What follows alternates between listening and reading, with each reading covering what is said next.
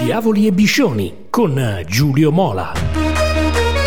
Appassionati di calcio, tifosi di Milan e Inter, benvenuti col sesto appuntamento di Diavoli e Biscioni da parte di Giulio Mola. La Champions League, anomala e compressa, va in letargo ed emette gli ultimi verdetti. Si fa festa sotto il Duomo perché il Milan è la terza squadra italiana, dopo Inter e Napoli, a qualificarsi per gli ottavi. Il 4-0 a Salisburgo, laddove sarebbe bastato un pari per qualificarsi, è stata la sintesi di arrimbaggi stile Sandokan e ingorghi spericolati. Giroud, Krunic, la mossa equilibratrice di Pioli, ancora Giroud, Messias, più un palo di Teo e una traversa di Leao. Abbiamo raccolto questo e tanto altro sui taccuini. Insomma, la sbandata di Torino ha prodotto la cazzimma che San Siro si augurava e quello dei rossoneri è comunque un piccolo capolavoro perché al calcio europeo viene riconsegnata una grande protagonista dopo un bellissimo e costante percorso di crescita. Quest'anno il girone di Champions era più abbordabile e bisognava dimostrare sul campo di essere in grado di espandersi in confini internazionali dopo la conquista dello scudetto, al di là di ogni discorso economico. Il Milan è il club italiano di riferimento mondiale, come documentano i 18 trofei in bacheca. Rieccolo, un passo alla volta, dopo cadute sbucciature in un'Europa più vicina alla sua storia. Se lo merita la società, se lo merita Pioli, se lo merita la squadra e soprattutto se lo meritano i tifosi. In Baviera ha invece giocato l'Inter per quella che di fatto è stata una prestigiosa amichevole di lusso contro il Bayern. E questa è già una novità per il tifoso nerazzurro che a non soffrire proprio non è abituato. A Monaco formazioni largamente di scorta, le bollicine di Barella, l'occasione di Lautaro e quindi le trame che nel Bayern chiunque giochi al di là dei mister brillano per filosofia aziendale e lo sappiamo bene.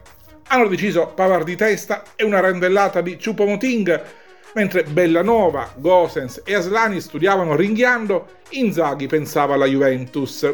Intanto il bilancio è più che buono ottavi di Champions conquistati per il secondo anno di fila in un girone all'inizio considerato impossibile e poi quattro successi consecutivi in campionato. Il gioco corre e scorre, Cialanoglu regista è stata la trovata di Inzaghi, Barella è tornato Barella, insomma un incursore di respiro europeo.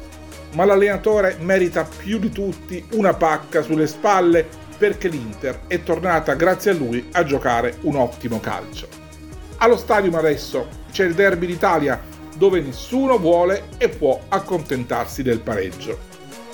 Chiudiamo tornando su quanto accaduto sabato scorso durante Inter Sampdoria e quelle assurde immagini dei tanti tifosi nerazzurri costretti da alcuni ultra a lasciare la curva dopo la notizia dell'omicidio di Boiocchi, uno dei capi della Nord. Il concetto da ribadire è semplice: lo stadio è di tutti, la squadra è di tutti, non esistono tifosi di Serie A e di Serie B. Tutti hanno gli stessi diritti ed è molto triste da parte di chiunque doverlo pure specificare. Ma quanto successo a San Siro non può e non deve passare inosservato. Tutti sanno e pochi parlano. Tra l'altro si è venuti a conoscenza proprio in questi giorni che la Procura di Milano ha messo sotto indagine negli anni scorsi quattro dirigenti dell'Inter con l'ipotesi di associazione per delinquere con i capi curva. Poi la stessa Procura archiviato le posizioni dei dirigenti, ritenendole vittime di comportamenti minacciosi ed estorsivi dei capi tifosi. Ma allora ci chiediamo perché non ha incriminato questi ultimi? I legami con il mondo ultras si rompono usando due leve, le denunce del club ricattato e la sponda da magistratura e forze dell'ordine. Finora chi ha denunciato, la Juventus ad esempio e lo Tito al suo arrivo alla Lazio, ha pagato un prezzo altissimo questo coraggio, ma forse ha dato un segnale che tutti, proprio tutti, dovrebbero seguire.